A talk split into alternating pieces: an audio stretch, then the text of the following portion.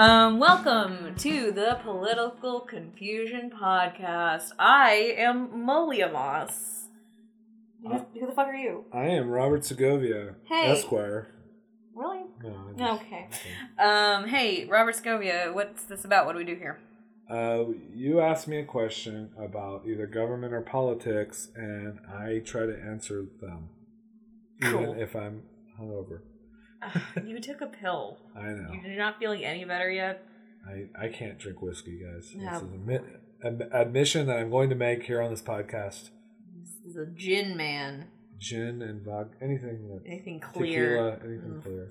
Hey, Robert Segovia, Yeah. I've got a non booze related question for you. Oh, okay. Um, so our president, Sen- Senor Donald Trump, um, he went to Switzerland right. and he made a proclamation. He was like, "Hey, America's open for business, guys. Hey." Well, the Davos meeting. Yeah, the Davos meeting. It was like, hey, come and spend money, America. Uh, Something I'm curious about. This isn't necessarily specific to him going to Davos making this statement, but like throughout history, presidents go to other countries, make statements like, "Hey, America, this," and Yeah. "We're this." Do those statements eh, like? Do they have any actual effect? Are they just saying them to just say them? Is there any kind Uh, of that's a good. That's a good question. Um, I think the perception. So, I mean, in this meeting, it's been reported that people booed and laughed at Yeah. him.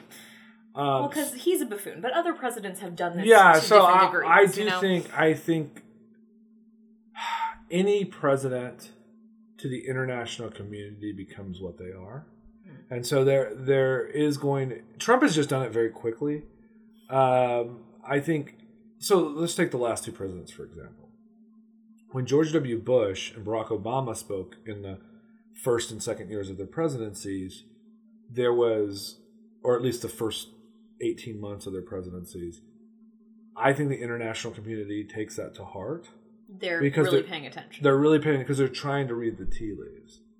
I think with Trump, his initial visits to like England and sort of his initial speeches and his initial sort of in his campaign, just in general, uh, really from the get go, the international community has been pretty much, with exceptions, I'd say Israel is an exception, uh, but for the most part, has been like, get out of here. yeah, You know, even Russia played with the idea for three or four months and is just kind of like, uh, yeah, never, never Eh, mind. okay. So, so I think that Trump, or, or I think speeches for so there is a honeymoon period Mm-hmm. usually where the international community will listen to a president's speech and say, okay, this is what this person believes. Okay. Now, if for So there is some precedent for it being effective, effective. So Yeah, like especially early on. if so if Donald Trump wasn't such a piece of shit and he was actually just like a normal, you know, run of the mill president, like like I mean arguably George Bush and Barack Obama just like standard presidents. Yeah. But so if he was if we just had a standard president, say it was Hillary Clinton, if we she was just standard and she went over there um Standard in this way. standard in this way in like the Specific way. p- politician expected behavior yeah. from a president Yeah, yeah. um, goes over and is like, "Hey, America's open for business." Would there just start to be more business? Like, in the first year of a presidency, I was somebody who hadn't just totally destroyed their relationships with the entire European Union. Um, I think that there would just be more. Yes, we agree with the president. We want to we want to open business. These are some ways we could, you know, not to say that it would all happen, but there would be from each individual country sort of this agreement or disagreement or or just sort of like opening negotiation. It would be the open to a negotiation. I think what Trump has kind of done with some of these countries is that there is no negotiation just because of the way he's treated them. But I will say for every president, they only have a small window. So a good example is I think Barack Obama, fair or not fair, his relationship with Israel was bad. So if Barack Obama goes over to Israel uh, in year six and tries to be conciliatory and, and open, uh, that ship has already sailed, right? Because he, cause, he didn't do the work. yeah, I think I think there's actually a case with Obama that he didn't go to Israel on his first Middle Eastern trip or something like that. Oh, and that And so like that- that move burned him for the rest of his. Didn't, it wasn't a total total burn, but it was. I think there were. That was the first straw on the camel. You know, like Okay. you know what I mean. But, and by Gotcha. year six, we'd had enough straws where that relationship was at least fractured or broken. Mm. So, but it usually takes years to accumulate that way. Gotcha. It- the the difference with Trump is how quickly it's happened. um, where the bridges are you know, sort of burned or people are i mean in the first few months foreign officials i mean well, he didn't. He had, we're, like, we're we're we're openly talking to other diplomats and going is he crazy like how should we talk to him like you know just worried that they didn't want to say the wrong thing and they you know because it is so that's what i would say i think speeches especially in the first couple of years matter more than they do later Hmm. And okay, I guess I'm I'm just it's it's funny to me because the presidents don't really even write the speeches, but they're they're more they decide, hey, I want to I want this to be my plan. This is my platform. Someone else comes writes a speech for Kennedy. He goes to Yeah, Berlin. well, it, it honestly really depends. Not that presidents ever sort of write their own speech, or at least modern presidents. Yeah. it's been a while. I mean, there, there for a long time, presidents did write their speeches. yeah. Uh, but the speeches are so long now and have to include so many things that it would just be unfeasible. But there are people. I mean, like Barack Obama was, you know, had written books and was professor. Basically, his job would probably have been a, law professor if he hadn't hmm. hadn't been president. Yeah. So he was very sort of in the right. You know, it was very sort of like you know, it's like the guys who write jokes for Garry Shandling would say, "Man, that guy is such a great comic that if I wrote a joke for him, it better be good because he knew that it wasn't." Yeah. So there's there's that level. Some presidents have that level of sort of meticulousness. I mean, some presidents just want to make sure that the subjects are in there that they want Mm-hmm. to talk about. And you also have to think a president's speech is a representation of the government. Um, So well, what you is- use is Trump someone like Trump even considering that? Well, no, well, I think he is Mhm. in a, in a weird sort of quasi way. So way the way it would work in sort of the functional way usually probably would be that we have these department heads. The department head goes, everybody gets the president's speech, and um, let's just say the guy from um, health health and human services says, "Hey, you know what? I really want this to say this. Could we add a couple of lines about this because we're doing this program right now? Hmm. And also, could you just move my paragraph up, sort of like seven paragraphs? Because I think it's more important than uh, Transportation. la- labor douche over here that I don't care about. You know, so I mean, I, I think that that's normally what happens to a degree. okay. Now, different presidents are, and this is not just Trump, but different presidents listen to different people, Hmm. if that makes sense. So, on a speech, a president is well within his right, rights to go.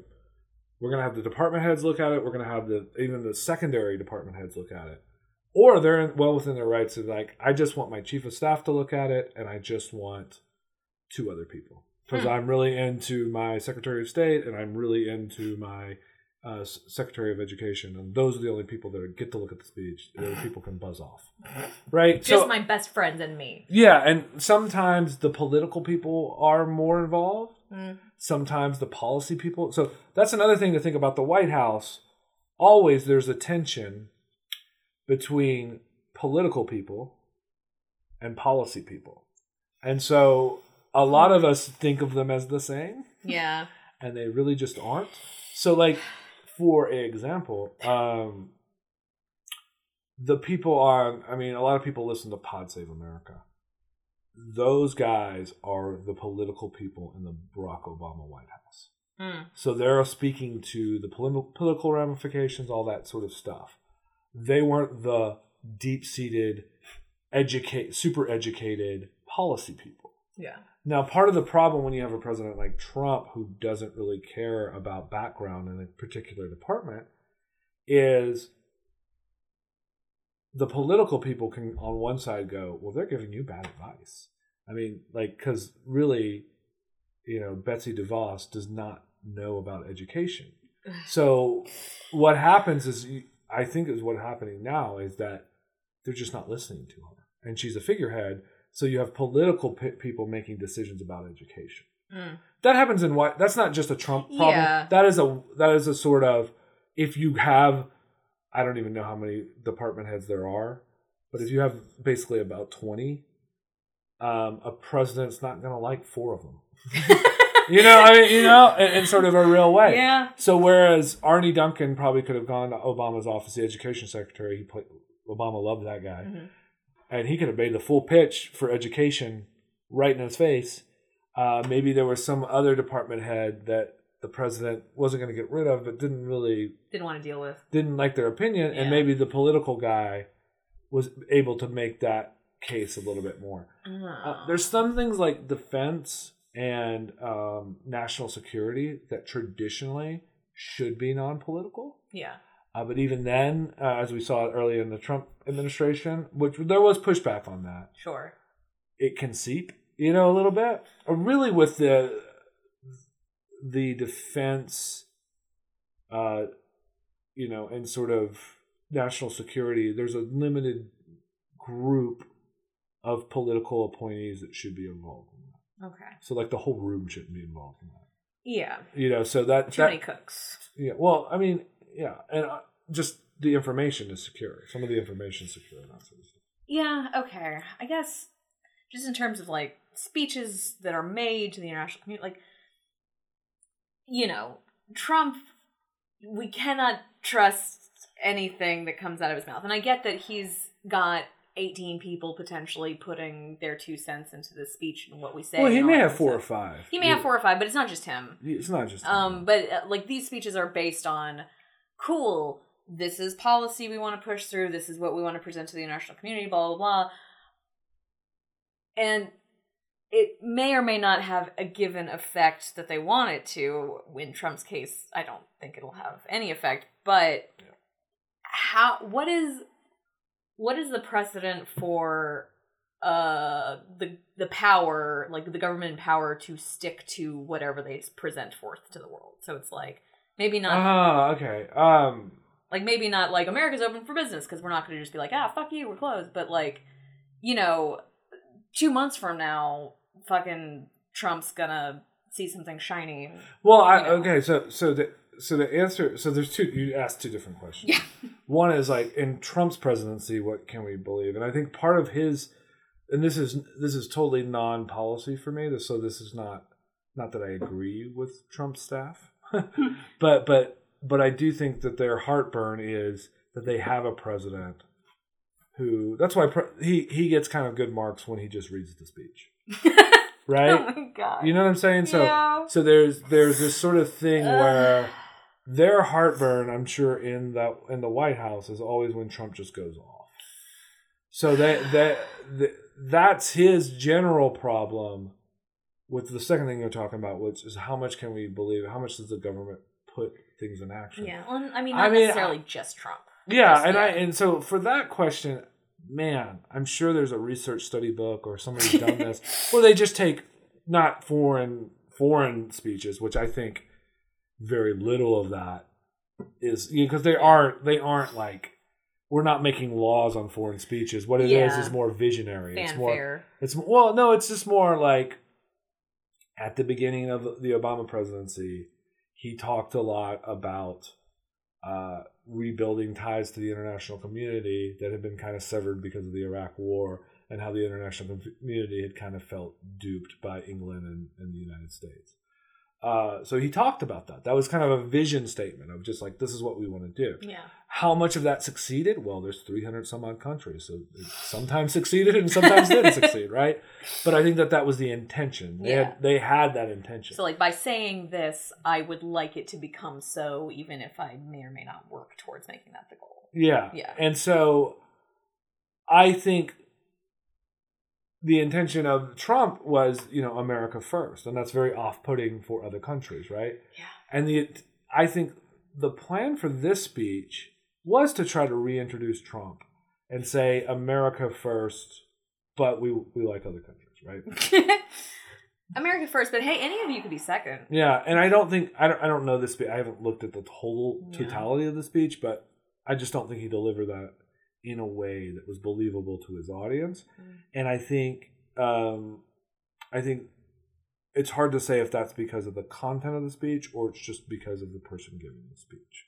Hmm. At, at a certain point, you know, it's at a, it's at a certain point if you um you're in a relationship and you're like uh, Thursday comes around and you're like, uh, I'm gonna take the garbage out, and you just don't. And but but every time your partner asks, "Are you gonna take the garbage out?" You say, "Yeah, I'm totally gonna take the garbage out." After about you know three weeks, your partner's gonna be like, "You're not taking the garbage out. You never take the why why."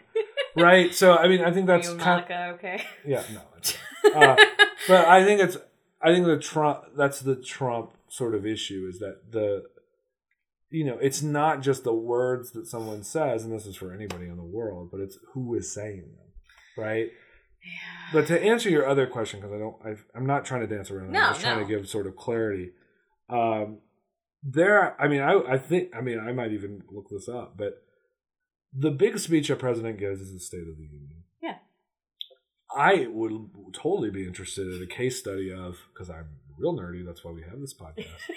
uh, of how much of that, how much do the presidents actually do. Yeah. You know, so that's a good question. I think those State of the Union speeches are so chock full of information, so many different things. And but I think speeches are intentions. They're not law. They're they're like we would love to do this. yeah. Now Well, how much of that is like they would actually love to do this, or I'm just saying this to make you people happy, and I have no intention of actually doing this. That's a good question. Again, I think somebody would have to do a study in it, but I would I would say, and we've talked about this before on this podcast, I would say that there is definitely political grandstanding. I mean, anytime somebody's like, "We need to fund veterans and totally revamp veterans," you know, Veterans are the best. veterans are the best. and husband's a veteran. Everybody loves veterans. I would there's like to there's some veterans veteran. that we have in the in the balcony. Look at those, but cheer those they, veterans. And then they just don't help veterans at all. yeah, I think that that obviously grandstanding, you know. Um, but I do think so. I think if you hear a cliche in one of those speeches, uh, watch out for that shit. that's probably not going to happen unless it's at the very beginning of the speech. Hmm. So also the in a, in a State of the Union, the things that someone says at the very beginning of the speech, like the first two or three things, and the things that end up at the very end in conclusion. Those are high priority things, right? Yeah. The big subjects you can take out of a speech, those are something that a president is trying to actively do. So that's one category of these speeches, I would say. Um, again, not doing the research. Uh, another category I, is pandering. Uh, but I think another category is very specific, and probably the bulk of the speech is probably very specific items that they would like to do. So those could be killed.